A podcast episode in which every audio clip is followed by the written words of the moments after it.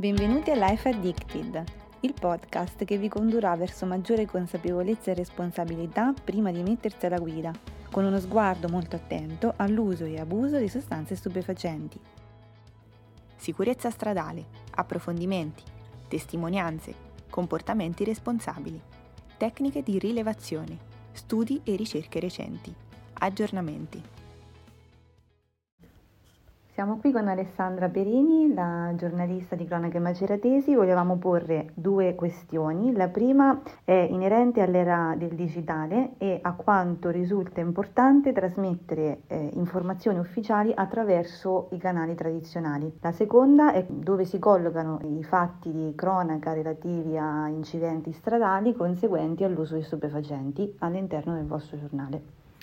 Allora, per quanto riguarda il, um, l'importanza dei giornali ufficiali, ma poi adesso è anche difficile capire eh, che cosa si intende giornali ufficiali, perché nell'epoca del digitale eh, c'è stato un fiorire di strumenti di comunicazione e di media, per cui eh, ognuno deve farsi un po' un suo palinsesto, un suo network di eh, fonti uh, che ritiene affidabili, di persone che ritiene affidabili. Eh, quindi secondo me è questo che bisogna un po' capire anche uscendo dalle proprie convinzioni, perché sennò si rischia di entrare in una bolla di informazione per cui eh, tendiamo a farci confermare quello che già pensiamo, l'idea che già ci siamo fatti. Invece è andare oltre, quindi prendere informazioni di diverso tipo, eh, informazioni che comprendano anche diversi strumenti, quindi sia video, sia immagini, sia testi,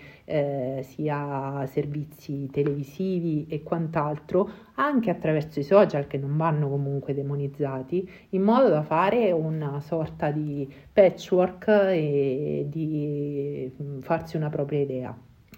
Per quanto riguarda gli incidenti e conseguenti anche all'utilizzo di alcolici e di stupefacenti, i, soprattutto in un giornale locale, hanno molto peso eh, di solito sono in quella che chiaramente in un giornale online non possiamo chiamare prima pagina, però sono sicuramente in prima battuta, quindi tra le notizie che teniamo più in alto, eh, soprattutto mh, a breve distanza dall'accadimento. Eh, questo sia naturalmente perché comunque eh, è brutto dirlo, ma questo tipo di incidenti fa notizia, sia perché comunque in qualche modo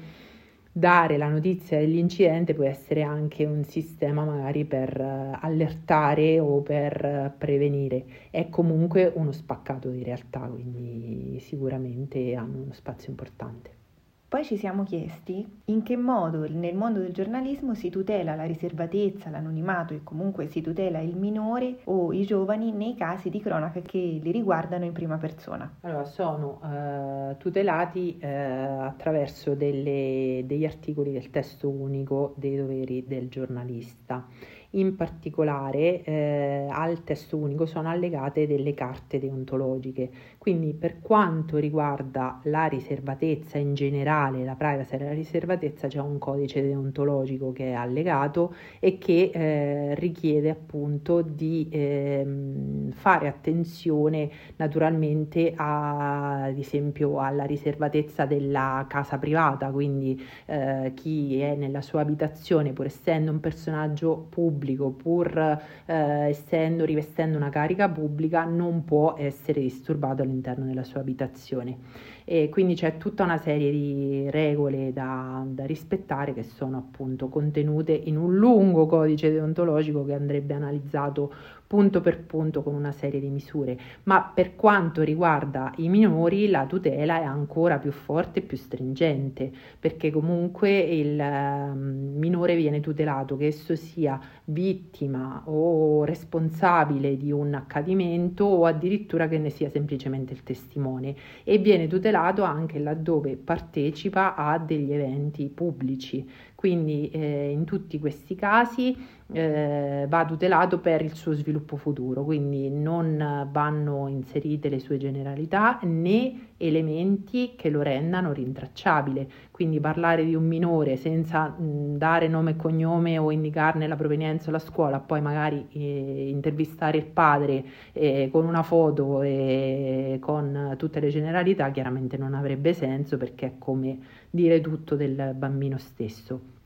Il eh, minore viene eh, tutelato anche nella cronaca giudiziaria, quindi in caso di processi e naturalmente come vittima c'è la maggiore tutela possibile, come anche nel caso di malattia il minore malato non, non, viene indicato il tipo di malattia, ad esempio, non vengono indicati eh, dei, degli elementi aggiuntivi sulla sua situazione. Quindi i dati sensibili, diciamo, nel caso del minore sono ancora più sensibili. Un uh, discorso a parte meritano le immagini, perché comunque è un altro tema che è molto molto discusso. Anche in questo caso le immagini richiedono anche nel caso in cui si parla di contesto positivo eh, l'autorizzazione da parte dei genitori alla pubblicazione e comunque ecco, vanno pubblicate solo laddove si parla di un contesto positivo. L'unica eccezione